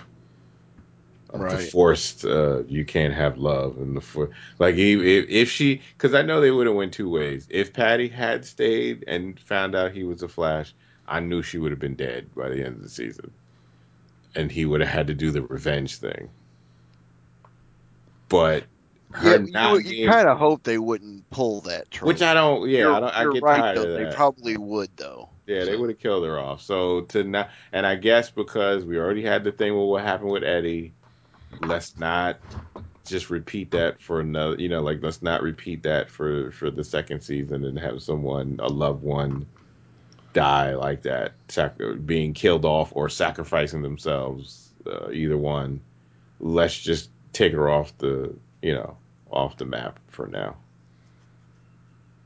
So. Yeah. So long, Patty. Hopefully we'll see you again next season or something. Yeah, I really did like her character. Oh, she was great. I think she was great. Yeah, and I agree. I go with a B- on this episode too. So for pretty much the same reasons, but also there were that moment with Cisco and Eobard Thawne. It's just that was a dumb moment. I just it just felt wrong and out of place, and that was just enough to knock the episode down a little bit for me. So if it is when you change time, then it makes people do dumb things so that there are other things that happen. Then I guess it explains why people did what they did. I guess, yeah. And can we stop kidnapping Dr. McGee? She seems to only be on the show to get kidnapped or threatened. Or stolen from. Right. Like her tachyon, she's the only one with tachyons and she always gets ripped off. Yeah, I would love to see her just consult one day and just consult and her life not be almost about to end. Well, here's the thing about that character, though. That actress and that character's name are both from the original Flash show. Right. With John Wesley Shipp. Right. So I'm wondering if that's going to play out some way or not. How does Star Labs make money, though? That's another thing that's weird. It's kind of, they don't explain it at all. Like, Star Labs ain't open for everybody. So how are they keeping it? Like, to run a laboratory? Right, just to keep the lights on, the electricity and stuff. Of that size, and you have prisoners down there and the whole thing? Like, who the Big hell Belly is Brewers paying alone are going to put you in hundreds. Exactly. So who is paying? Like, how are they making money? Like, I thought that they would continue the thing of, okay, they develop weapons and sell them to the police, you know, like ways to help fight metahumans. Well, if you think about it, which metahumans are still down there, though? Because in that episode, Rogue Air... You're right, yeah. Like, they all got out. The turtle is dead. Eobard Thawne got let out. I mean, who else is down there? That's true. Like, well, he's been nonstop been doing his flashy thing. You would think that he caught some people in between episodes since he's always patrolling and stuff. Hmm. But then again, like, how the hell would they maintain that? Like, they didn't even know the turtle was dead for a little while. Right. So how do you even, like, yeah, again, like, they need to, I think after this season, they need to come up with a, it's starting to become the Arrow, everybody breaks into the headquarters thing. Yeah. For the Flash, it's starting to be, you can't maintain a lab like that and not have some type of income. Well, they also need, like, a Belle Reeve. Or something like or they do, which I thought they were going to build. I thought they were too. And I thought that they were going to do that. Like why are they not developing tech? You know, not if they don't want to do weapons, I understand that, but why not develop tech to capture and you know protect police officers? Like that's a legit thing, and you can the city will pay you for that. Or it would be cool if it turned out that cool tech of the DEO was stuff that Cisco did. Well, you know, they you know could tie into Supergirl that way, kind of an obtuse way. You know? You gotta sell your patents to keep a lab like that. You have to sell patents. There's I thought Star Labs was consulting for the police via Cisco. Mm-hmm. They did, but they never. They never really go into that very much. No, but I was assuming that was still going on. A couple of gadgets, but I mean, but we never see it. Like they should at least somehow show it. Like you never see the police with any kind of tech. You never see the police with any tech when they're fighting. Like they just are shooting, and then they get beat up or killed, and then or they just wait for the Flash to come because he usually runs so fast. He's there before anything else, and he takes care of it. So it's kind of, I don't know. There's something, little things like that they need to deal with. Like that's their Arrow moment. Like, you know, little things that they're not paying attention to because they're focused on other stuff. Yeah, I think the whole like imprisoning the metahumans really needs to be addressed a little better in the Flash. Yeah, they got to get a prison. Like these people are popping up everywhere. Like even there's not everyone's coming from the other world. There are people on you know that are here that have. That are metahumans that are doing bad stuff, and others that got away and they're out there peekaboo and stuff, and like they've got to have something. Like there's why? How can you not like have something in place to deal with that? I'd love to see a trial of one of these metahumans. Oh yeah, that'd be great. That'd be kind of cool. Yeah. Shall we move on to Arrow? Yes. Yep. Season 4, Episode 11, titled AWOL, or, as Rich probably titled it, Return of Goth Felicity. I'm saying, I listen, I'm on meds too, and I didn't know they do that. No. and why is she cosplaying as Neil Gaiman's death? I don't know. That's a lot. That's some stuff. I don't know what they gave her for the pain. That must be real good. Real good. Wow. I had no issue with it whatsoever. I bet you didn't. You got two. You probably were starting your own like fanfic from that. You sure was. Right, I'm telling you right now. Let me help you out of that wheelchair. But don't explain it. But don't explain it on the show. No, it's a whole different podcast. Shades of Felicity. You know, it's already too dirty. You're already clean. All right. Well, you guys discuss. I'll be in my bunk. Oh no. Ugh. Wash that bunk down. Actually, most of this episode is mainly about the Diggle Brothers. Yes. I've actually got a Diggle Brothers flashback from when they were in Afghanistan. Well, remember, there's not been a Diggle-centric episode since, what, season 1? No, there was one last season. Season 1, okay. But how many episodes have that been? A long time. Well, it was ironic to me because on last week's podcast, I was like, why... I'm sick of the flashbacks. If they're going to do them, can we have another character? Oh, and No Island. Yes, that was great. I loved it. Why do I seem to like the No Islands more than anything, episodes more than the regular episodes sometimes. Diggle and Lila are walking home after dinner, and they're talking about why they didn't get a cab. And whenever people are talking about that, something's bound to happen because they're just walking down the street. Of course. And the Asian agent that we saw episodes ago, who gave Diggle the dirt on his brother back in last season. That was last season, wasn't it? Or was it earlier this season? It was earlier this season. I think it was earlier this season, yeah. Comes running to Diggle and Lila, says, look, you know, I'm compromised. Lila's the only person I can trust. I was on a black op for Amanda Waller. And while they're saying that, he gets attacked by these guys wearing uniforms from a group that Diggle recognizes called Shadow Spire. Right. And Diggle, always yell out the villain quickly. Don't before you get shot. Yes. Right. So they're kind of like a Blackwater type group. They're like mercs for hire or whatever. And they're led by the guy who just happened to be the commanding officer of Diggle and his brother in Afghanistan, which leads right into the flashback where the Diggle brothers are guarding a whole bunch of opium, and the commanding officer offers to give them like a cut of the opium with some of that, you know, in order to disappear. And of course, Andy says no, you know, and his brother say no way. We later find out that Andy's little brother cut an extra deal with the commanding officer and did indeed sell some of the opium to make some money and to kind of, you know, start his, you know, long and arduous path down the dark side, I guess, back in Afghanistan. But anyway, this group, Shadow Spire, you know, takes this agent away, shoots Diggle and leaves him and Lila in the street. And, you know, Lila's kind of PO'd because she's out of the game or whatever. She goes to see Amanda Waller, and Amanda Waller says there's nothing I can do, but surreptitiously gives her a hard drive because, you know, everything at Argus is watched and under surveillance, and she wanted to help Lila out, but not in a way that would be noticed or seen, you know.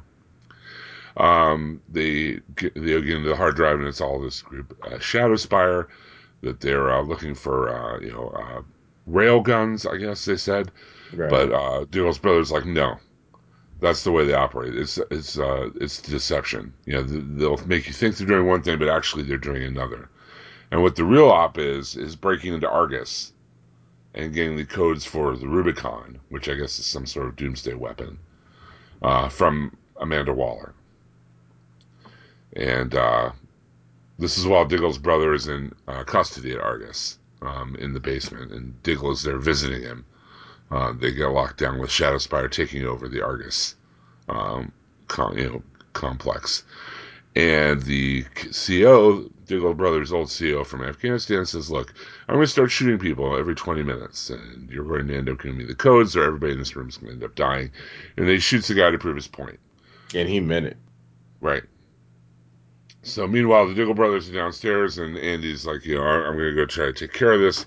He ends up... He remembers something Felicity taught him and is able to wire a TV to send a signal out.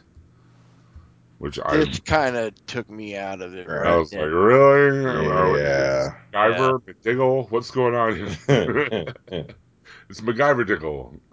Yeah. And then his brother tells him, you know, hey, you know, this is no time for you to not trust me. And, you know, so the CO, another 20 minutes goes by, and... You know, Amanda Waller's like, you can kill everyone in this room. I'm not going to tell you anything. And he's like, okay, pop. He's like, okay. And he shoots Amanda Waller. Yep. Right in the head. I was kind of thrown back at that moment. Totally. Surprised. But then it made me go, oh, is this the whole thing of, because of the Suicide Squad movie coming out, that you have to get rid of her? That's what I thought. Maybe. It could be. There's some overlap there. That's a good point, Daryl. I didn't think of that.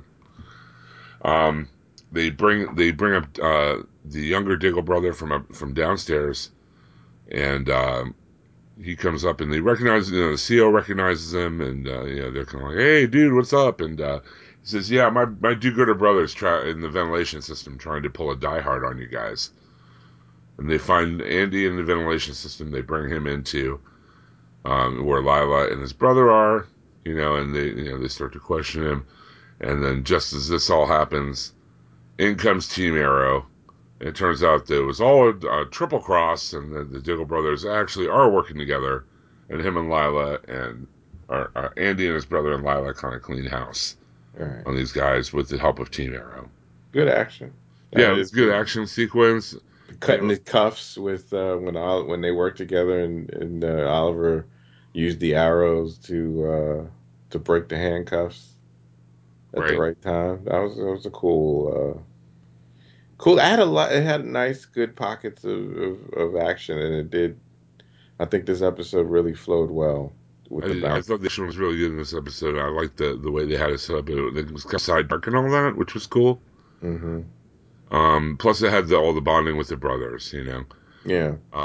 We end up at the end of the episode. By the end of the episode, the Duo brothers have reconciled, and he's not. Rather than keeping Andy cooped up in the cage, Diggle believes he can trust him again, and he invites Andy to stay with him and Marla in their house. And then Andy gets to hold the baby for the first time. Now, how's that going to work? I have no idea. Because you have a wife and a daughter that thinks you're dead, that have moved away. You are and do you trust him? That's the other thing. Like, he's betrayed you countless times. Exactly. He went into the military. He betrayed you when he left the military. He's a subplot waiting to happen. Yes. I mean, you, Daryl, do you think he's trustworthy? I think when Damien Dark comes back, he's going to flip a switch, and the dude is going to flip again. Yeah.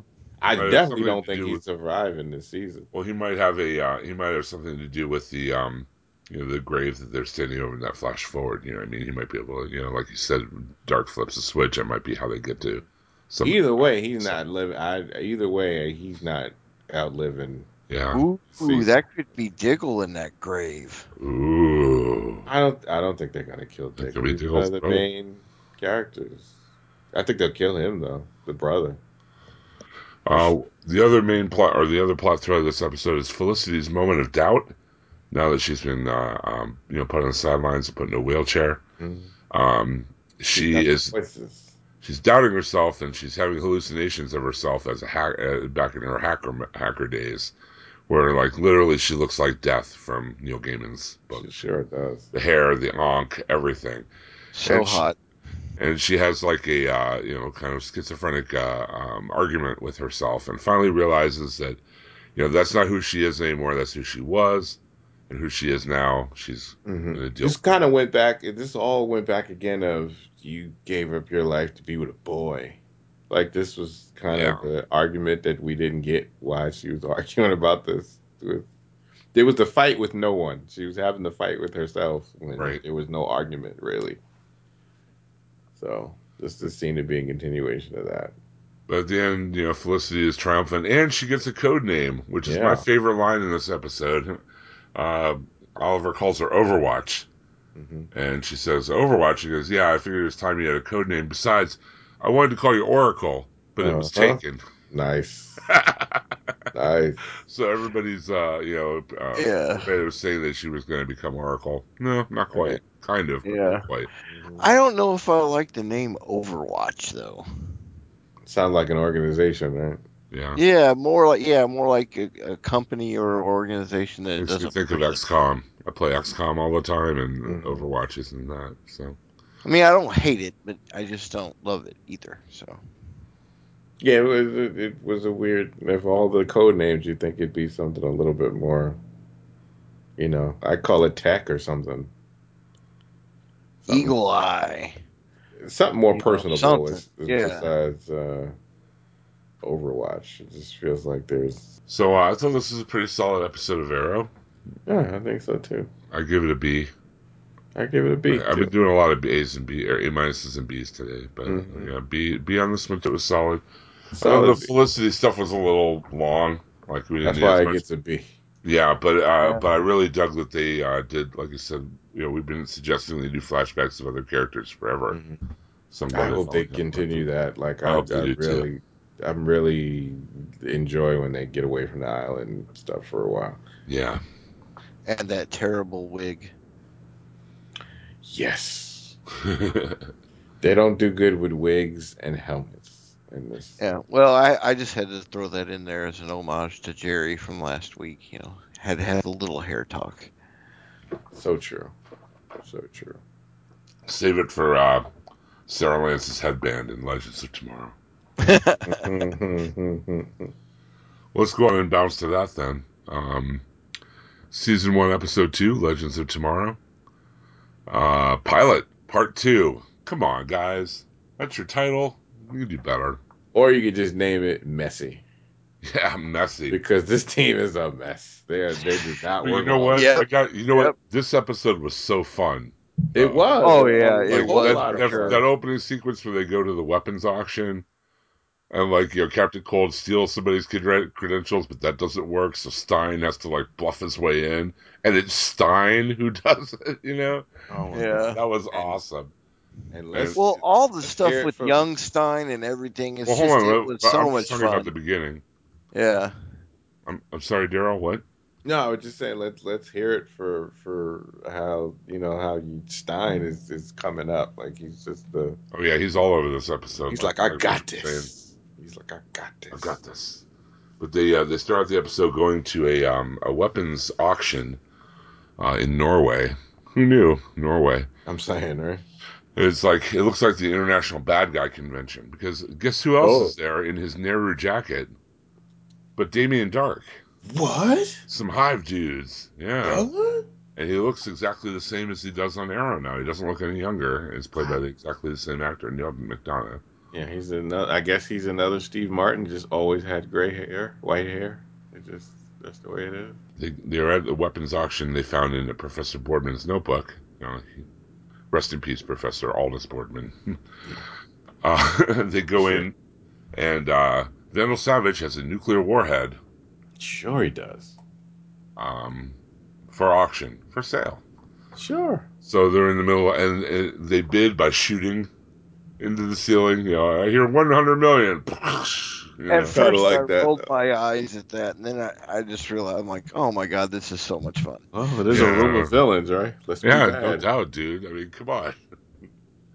So they accidentally bid on the nuclear weapon themselves. Heatwave bids on it accidentally, and Damon Dark is like, hey, I know everybody, but I don't know you. Yeah, what's going on? And Stein is unable to kind of, play it off anymore, and all hell breaks loose. They go into full battle mode. Oh, yeah. Oh, man, does hell break. You know what? This show looks expensive. It does. Yes, it does. I'm just going to say that right now. I mean, it looks like it costs a lot to make, and I don't know if that's because of the ingenuity of everything looking like they're doing a great job with a small budget, or if they have really put a lot of money into it, or both. Because this fight sequence was great. The camera tracked the Adam as he went from being small, kicking the guys back and forth, kind of like that one part of Ant-Man. Mm-hmm. And then, he went from him to the white, tracked over to the White Canary. We see, Captain Cold, a heat wave, again, the Adam swooping by. And then there's a lot going on. And then they cut to Vandal Savage, who's watching all of them. And then you had Firestorm in here? Yeah. And then, but when Vandal had that one shot with Vandal Savage, I was like, oh, shit. Mm-hmm. He's going to know all this shit now. Oh, yeah. Oh, no. And sure enough, that's what happens, Yeah. They're able to wreck house at the terrorist auction. Savage gets away, but a part of the Atom's armor breaks off. Damn it, he can't keep that suit together for nothing. I know, man. What is it, spitting super glue, keeping that together? That's why we can't have nice things. I'm saying. But because of that, little bit of tech being left by, that makes Vandal Savage, and it gives Vandal Savage an advantage enough to cause the world to be blown to hell even before Rip Hunter's apocalypse, by 2016 by our time. So they have to, the one group of the team goes to grab the part that was left behind. The only way they could track where the part is because it emits alpha particles, and the only person in that time who even remotely would be able to have an alpha particle scanner is young Martin Stein. Yup. So, old Martin Stein, who introduces himself as Professor Elon Musk, and young that killed me Firestorm Usher and White Canary. Oh my God, Katie Lotz stole a show from me. She is killing it on this show, and like not only in the fight scenes. I mean, she's like stealing. I'm crushing on her. Yeah, she like flirts a little bit with young Martin Stein. She's a little bit, She's like, well, he flirted with me. For a moment, I thought old Marty was gonna, get a little brown chicken, brown cow and going on. You ain't gonna smoke this weed? I will smoke. Like go get high as hell. That's what I was gonna say. She was like, you don't have to partake, but I am. That scene with him when he passes the joint to himself. I do not partake of cannabis. Yeah, and she did not even pause. She was like, I am getting high. I don't care what anybody says. You know what? She has been to the other side and back. Exactly. So it's like, it's such a, listen, I know there's so much and it's greedy to even want this, but damn, I would love to have seen a show set on her, on White Canary. 'Cause I think she could pull it off. Like someone who's died and come back and she is like, trying to live a life because she never had it. She literally never had a life. Like she went from being a young girl hooking up with her sister's boyfriend to being lost on an island and hooking up with assassins and falling in love with the head of the Assassin's Guild daughter and like the whole thing. Like she never had a life. Like they could do so many cool, and it would be, it could almost be like the Bourne Identity, you know what I mean? Yes, with like her blind slate of a person, but like who's like reflex could kill you, and she can help people. Like her thing is, I'm helping people. It could still happen. It could still happen, and on top of that, it could happen in another time period too. Have her be left in a time period with a little spinoff. Totally, I would love for them to do what they did with. What they're doing with Agent Carter, I would love to see them do that with her. Oh yeah, just give her an arc, give her like 6 episodes or something, because I know it is expensive. Like just give her like 6 episodes to, because you wouldn't have to spend as much money, because you're not doing special effects with her either. She's fighting. She's a good fighter. So and they don't have any shows with a woman as the star of it. Like, they don't have a female lead for a CW show I'm talking about. I was going to say Supergirl. On the Hawkman, Hawkwoman front, or Hawkman, Hawkgirl front, they found a dagger that Dr. Boardman talked about in his journal that could be used to kill them, or the Savage used to kill them in their past lives. And because it's associated with their deaths, it could probably be used to kill Savage permanently. But to get it, they're going to have to steal it from, as Captain Cole calls him, a rich Russian douchebag. And Dr. Palmer is along for the ride on that one. So it's Heatwave, Captain Cole, and the Atom off to steal a dagger. Kendra has to remember what's written on the dagger. To work, I guess. And she has to have these flashbacks that Carter's kind of like, at first he's like, because we're dead, we need to bone because we're destiny, pretty much. It's his whole like argument. Right. She's like, what? She's like, excuse me, I don't even know you. Hello. Like, what are you doing, son? Yeah, exactly. Like, he's all ready to get on it, and who could blame him? I mean, he's like, we were born to be together. I was like, whoa. Hey, back up there, pal.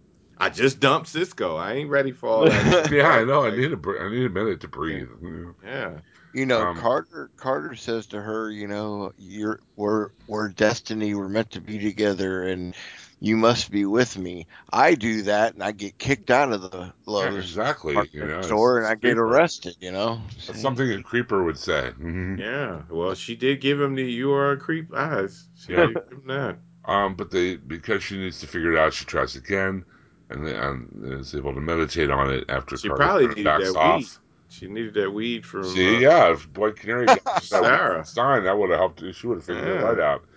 It turns out the inscription on the dagger is a love poem, and she remembers it. The Adam Captain Cold a heat wave. Ray's not wearing a super suit because he doesn't want to leave any more parts behind. They go and break in. Unfortunately, Ray kind of messes everything up. First he hits a dummy box that sets off the alarm and alerts the guards. Then once they get in, then once they get into the house, he trips another alarm, which causes a steel cage to fall down around them, and they're trapped in there in the Russian douchebag's house. Like, oh, did I mention the Russian douchebag happens to be Vandal Savage? Oops. Whoops. But what part of not messing up the timeline do you not understand with the stealing?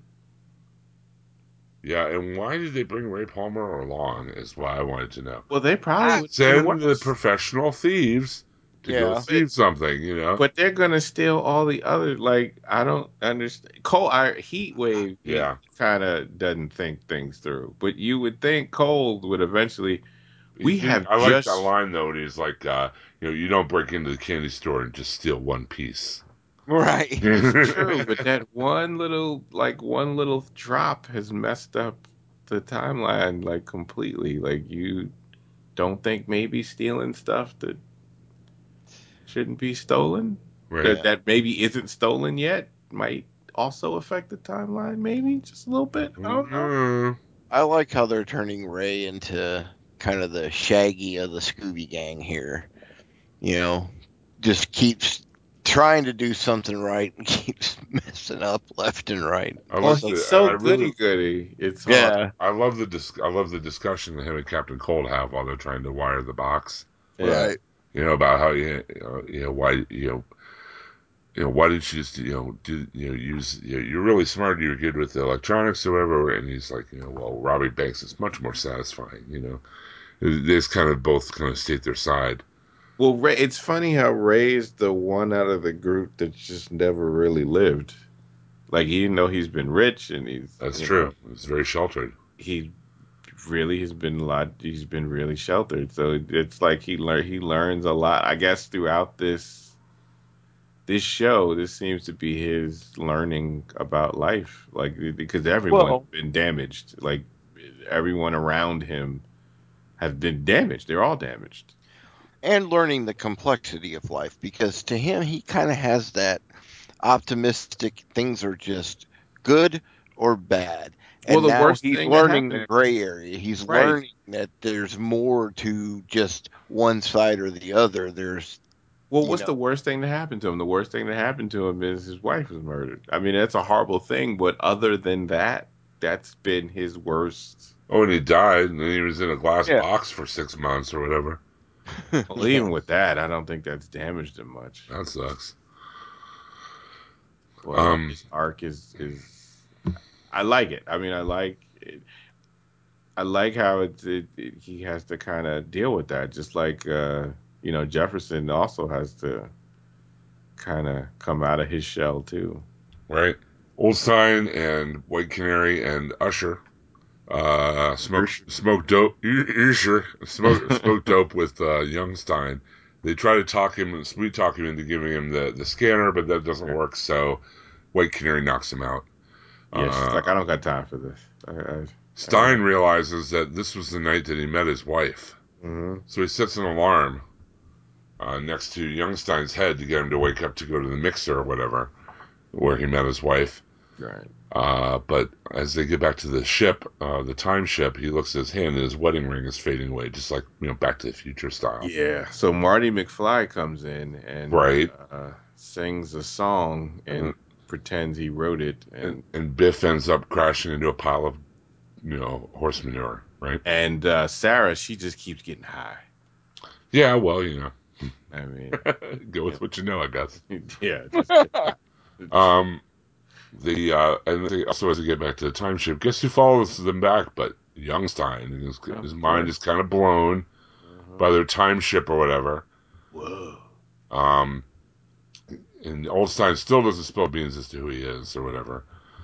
But Rip Hunter ends up talking to Youngstein into going to the faculty mixer after all and meeting his wife. So that's part of the timeline fixed right there.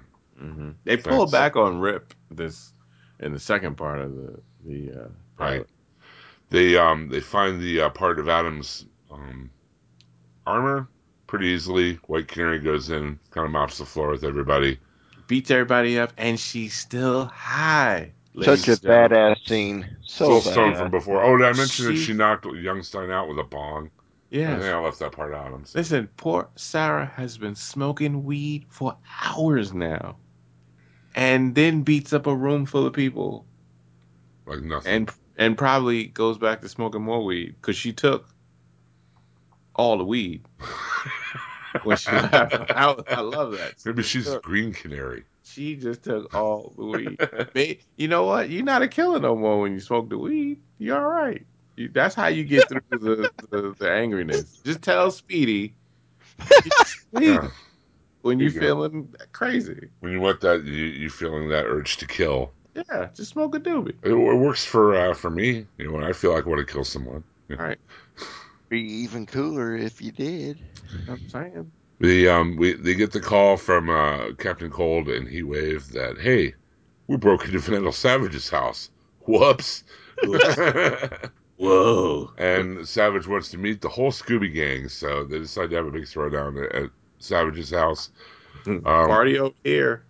While the most of the legends are taking out Savage's men. Again, really cool action scene here. Yes. Well filmed. It looked really good. Everybody had something to do. It looked credible or whatever.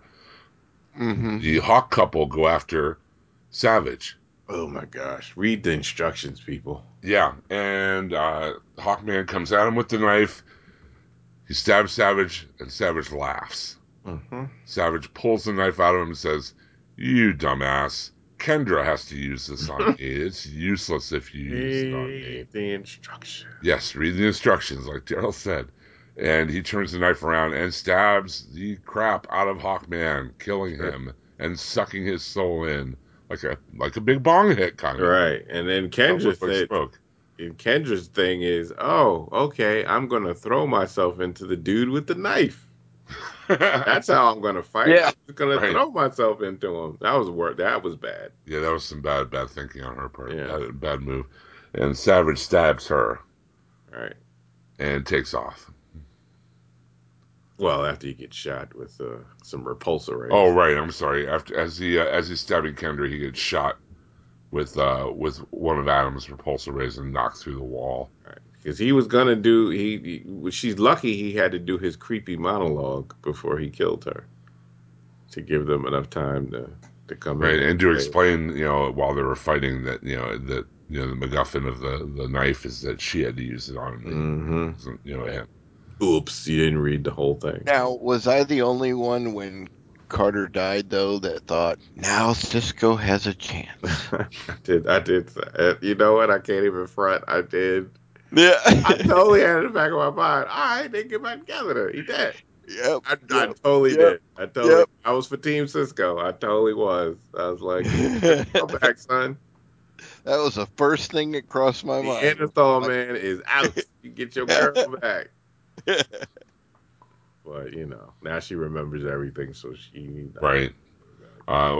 They show her in the next to the medical bay. The Wave Rider. She remembers everything about her past lives now, but it's too late to tell Carter. Too late. Everybody's bummed out because of Carter's death. And Rip Hunter says they have to stay put right now, or else they'll hurt Kendra if they try to travel through time. Side effects. And then he asks them again, what they want to do. They want to go after Rip Hunter, or they want to cut.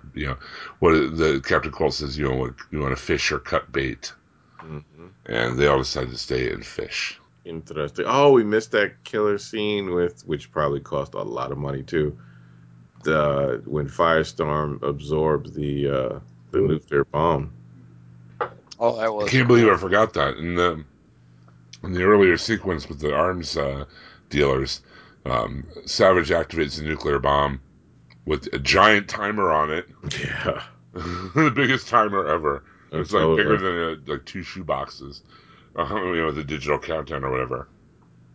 Firestorm has to grab the nuclear bomb and absorb the energy, pretty much, and save the day. And that's how Savage is able to get away, because they're distracted dealing with that. So, that was a cool sequence. I'm sorry I forgot it. looks even better. Like, they've gotten better at showing his powers. Like, before it was, like, so much flames and stuff. It just, you couldn't really see anything. But now they're kind of toned down, and you can actually see the suit better. Yeah, absolutely. I noticed. Yeah, it looks a lot. It looks a lot better. Yeah, yeah. They must be. And I'm really appreciating the relationship between the two of them is displayed better now, and just really liked it. I don't know how far the CBS CW DC expanding DC universe is going to last, but I'm totally in it for the long haul. And I mean, this show, I enjoyed the second half way more than the first half, and I did too. And I really loved the first half, but I mean, this is a solid A+. I mean, just the battle scenes. That one, where, I mean, that second big one towards the third act of the episode was just. I'm like, oh man, and like you said, that had to be expensive, you know. And if it wasn't, it looked like it did. It looked like it was, you know what I mean? Because it was well executed. Yeah, it makes you wonder though: are we going to get that often? Because are they going to be able to afford to do that? I mean, here they probably pulled out all the stops for the pilot, so right. But I think they are. The way they Brandon Routh, he was on a podcast. He was talking about the show, and I did. Like, I think he loved doing the show, but the one thing he sounded a little bit frustrated with was that because it's so many people in the cast that there's not a lot of time that they each have, so they kind of have to cut. So much, like, there's shortcuts they have to do. Like, it's kind of the same problem they have with The Walking Dead. Totally. Yeah, like having to pay service to all those characters in one episode. When he's in the suit, he's not even in it. Like, when they show the suit, he's not in it. Like, it's a stunt choreographer to do it. Like, it's just so much time consuming to even put him in the suit when they need him to be in so many other scenes. So it's like, you know, they have to do a lot of, though, splicing and stuff. They, at least for this first pilot, both parts, I think they balanced the characters pretty well as to where there's no one that I forgot about. Although, like you said, there was a lot less rip in the second half. Mm-hmm. You have to pull some back to give some time to others. You can tell. I mean, just in the first two episodes, you see Rip is not in it as much. And even with Kendra, she's in it, but she's not in it. You know, like, she's in it a lot. It probably makes sense why they had to kill off Hawk. Like, and it's funny because when they announced Hawkman, it took them so long to announce it, and the way it was announced, it was almost like he ain't gonna be in it that long. So don't get too happy. Right. He's only going to be in a certain amount of scenes, and I can understand why they had to kill off one of the characters because there is so many that you kind of and there's more you can do with her because she's the one that didn't know, she didn't remember, and she didn't have the experience. So now you get to see her kind of have to deal with that now, with our memories and learning and how to do this whole thing. Well, I give this episode straight up A. I liked it a lot for all the reasons we talked about as we talked about it. Mm-hmm. So. I gave it a B+ for Usher burning that nuclear device down. For Usher. I asked everybody on the DCTV Podcast Facebook group. By the way, we have a Facebook group called the DCTV Podcast.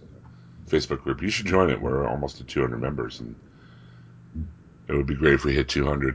Asked you guys what you thought of This Week in DC TV. Corey Jackson thought the Lucifer pilot was pretty decent, but the way some people online are bashing it for being procedural based is really disappointing. Also, is it me, or does the guy playing Vandal Savage on Legends of Tomorrow remind anyone else of the guy who played Zod on Smallville, and that both performances are beyond hackneyed? I never watched Smallville, so I can't. I barely remember the guy that plays. It's been a while since I've seen that episode. Yeah, I kind of remember. I can see that. But Adam Fatah, I will give Flash a B. I will give Arrow a B. I can't give a grade on Supergirl Legends since I watched those on the weekend. Well, thanks, Adam. Robert Cooper came in. I was pretty impressed with how scary Supergirl managed to make the White Martian. I was too. Yeah. I was pretty impressed by that. I was disappointed they didn't have Clark I Am Kara to say he would be off-world on JLA business or something, because it's really hard for me to believe he'd let her and Martian Manhunter face that thing alone. Totally. They will have to have Superman on screen in the show if they have the story, if they have the stones to pull an all-out invasion of White Martians. That's definitely what they were alluding to. Well, there for a moment, I thought when Jimmy goes into his watch and alerts, when he did that, I was thinking, is he hitting up the big guy? And then, you know, immediately it was seen that it was Kara, but right. You know, I was like, here it comes, you know. But yeah, I agree. I think at some point they're going to have to integrate it a little bit more than they have, because you know. Why would Superman just allow? It's the same argument you hear, like, you know, why didn't Thor help Captain America and the Winter Soldier? You know what I mean? Right. Or why didn't, you know what I mean? It's just the same argument. It's like, yeah, because it would make a crappy story. That's why. Yeah, I mean, it doesn't take me out of any of it, so you know. But I like Supergirl off by herself. Actually, I really don't see the need to bring Superman into it. That should be the Supergirl Flash. Green Arrow crossover story. Enjoyed The Flash. I'm starting to get more curious about Jay Garrick.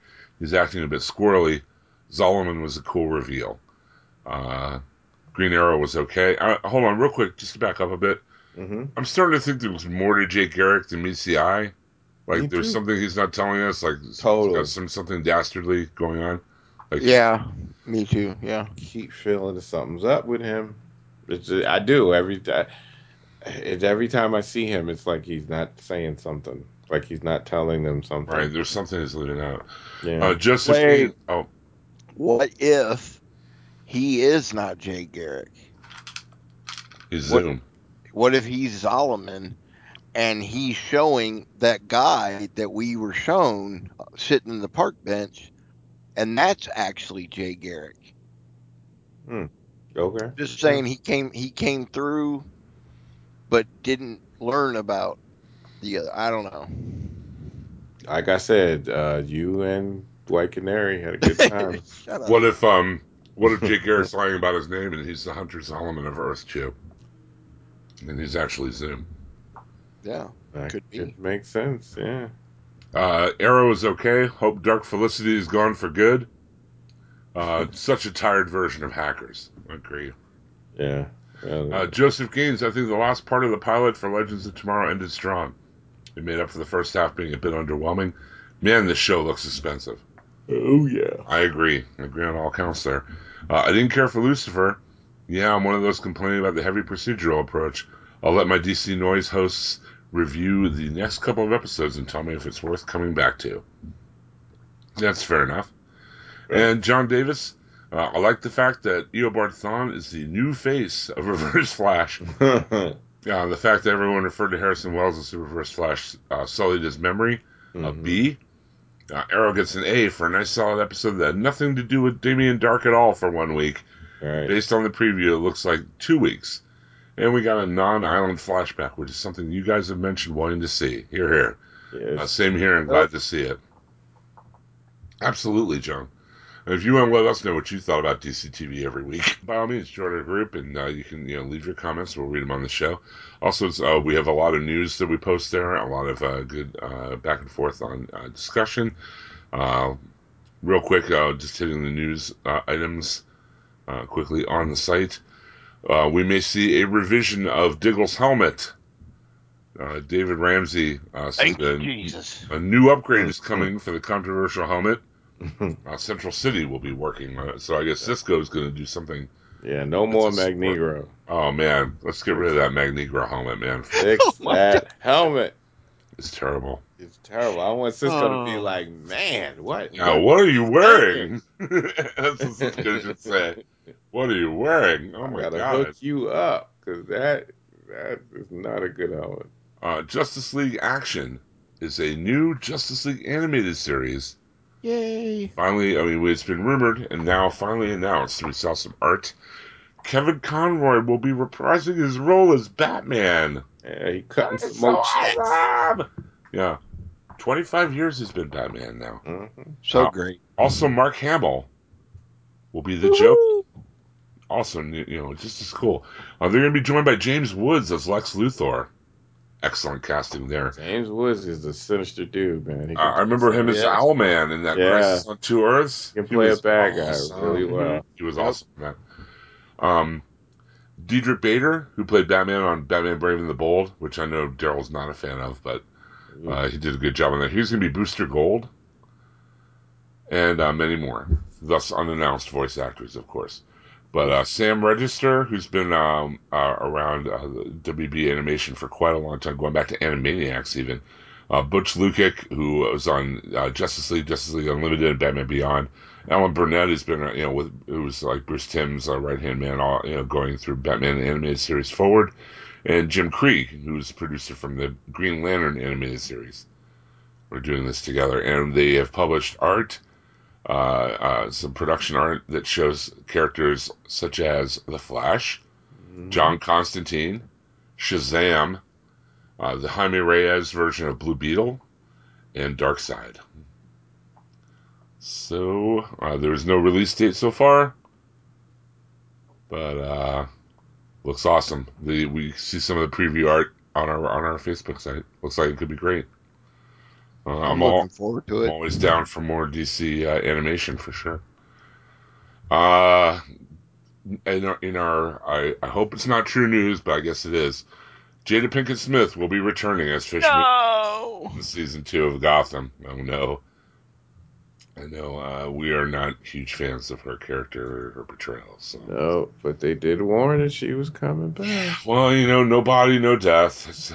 That's right. Trope that we know from pretty much every comic ever, especially when it comes to villains. If there's no body, there's no death. That's so true. We have trailers for the new episodes of Arrow and Legends on our Facebook group as well. Check that out if you want to. There's some cute pictures of Katie Cassidy and Emily Bett-Ricard chilling out. And I wanted to mention really quick before we sign off here that DC Comics is coming out with they're relaunching the Hanna-Barbera franchise. I'm excited for this. That looked weird to me. I don't know what to think of it yet, really. There are going to be 4 books to start out with. One is called Scooby Apocalypse. It's going to be done by Jim Lee. Yeah. There's going to be another one called... The one I'm interested in is called Future Quest, which is Johnny Quest-centric, but like using all of the Hanna-Barbera sci-fi characters like Space Ghost, Birdman, the Galaxy Trio, Mytor, the Herculoids. That I can see. That I would get behind for sure. I mean, that looks awesome. Yeah. That's going to be by Doc Shaner. And that looks really awesome. Good artist, though. He's a really good artist. Yeah, and Howard Porter is working on that as well. There's also a Wacky Raceland. The designer from Mad Max Fury Road, Mark Sexton, is going to be doing the designs for that. And then Amanda Connor is doing the Flintstones. Okay. So, yeah. So far, we've only seen, like, preliminary art or whatever. But I don't know. It could be cool. Could be interesting. I don't know. But those are mostly TV properties, so I just thought I'd mention it. The Mad Max Wacky Race cars look pretty awesome. But that is the week of DC TV. And, I wanted to mention really quick at the end of the show before we wrap up, when we get to about 7 or 8 episodes a week of DC TV, which we will be doing soon with the return of Gotham, with Lucifer going forward, and with Preacher starting up fairly soon, we're going to be doing what will essentially be 2 podcasts a week. We're going to split those shows into 2 different podcasts. We're going to do 4 and 4. We're going to do 1 episode, which will be the superhero-centric shows, the Greg Berlanti produced shows, which would be Supergirl, The Flash, Arrow, and Legends. And then we're going to do a second show the same week. It'll come out just a couple of days later, which will have the non-superhero-centric shows, the rest of the shows, which would be Gotham, iZombie, Lucifer, and Preacher. Am I forgetting anything? Not that I know, huh? But it'll be instead of having one long, like, giant 3 or 4 hour podcast, because we're not Raging Bullets. We don't want to be those guys. They're quite well in the long form podcast. We're going to break it up into 2 different shows a week. That way, right, if you don't watch all the shows, you can just follow the podcast of the shows you do watch. Right. And if you do, then you can catch them all, you know. But, you know, at no extra cost to you. Yeah. So that'll be going on probably just starting in a couple of weeks. So, cool. And let me know if you enjoyed the new intro, new intro to the show. This is another new intro we're trying out.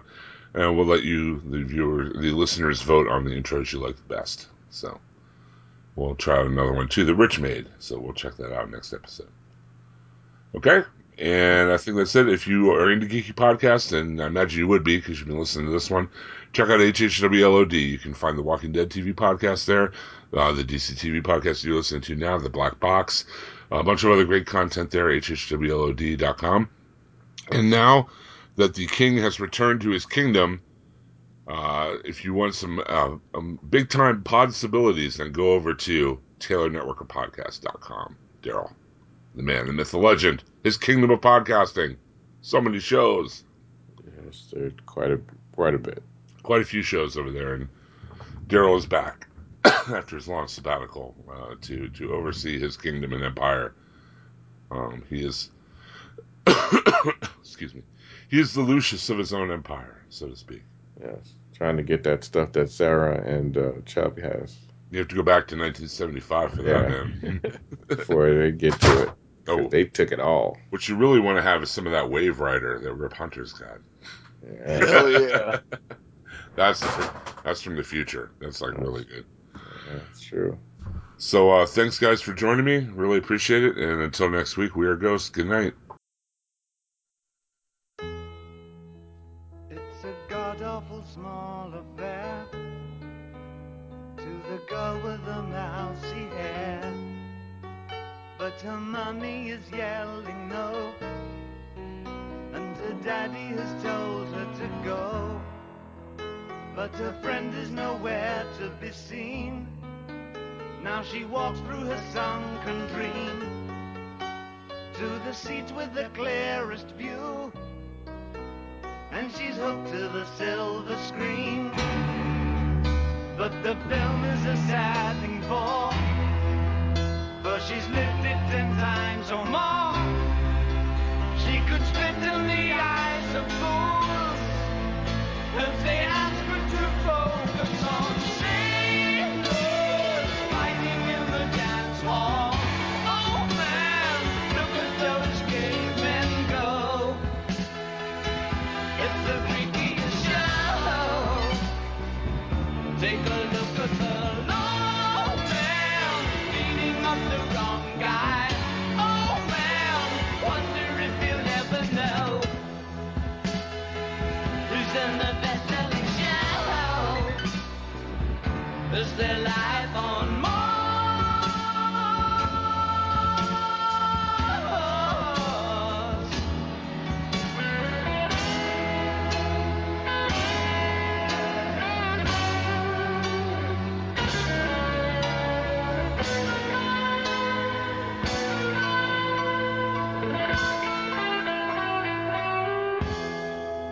It's on America's tortured brow that Mickey Mouse has grown up a cow.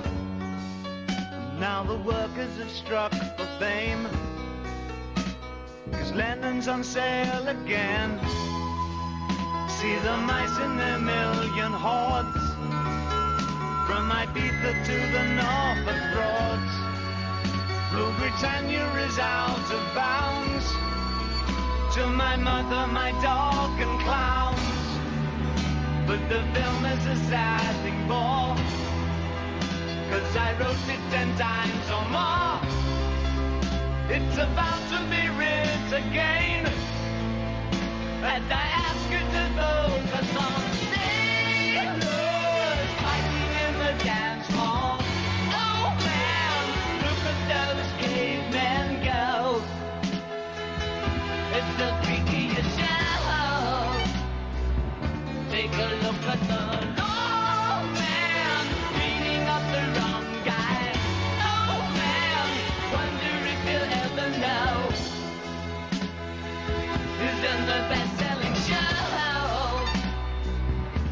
their lives.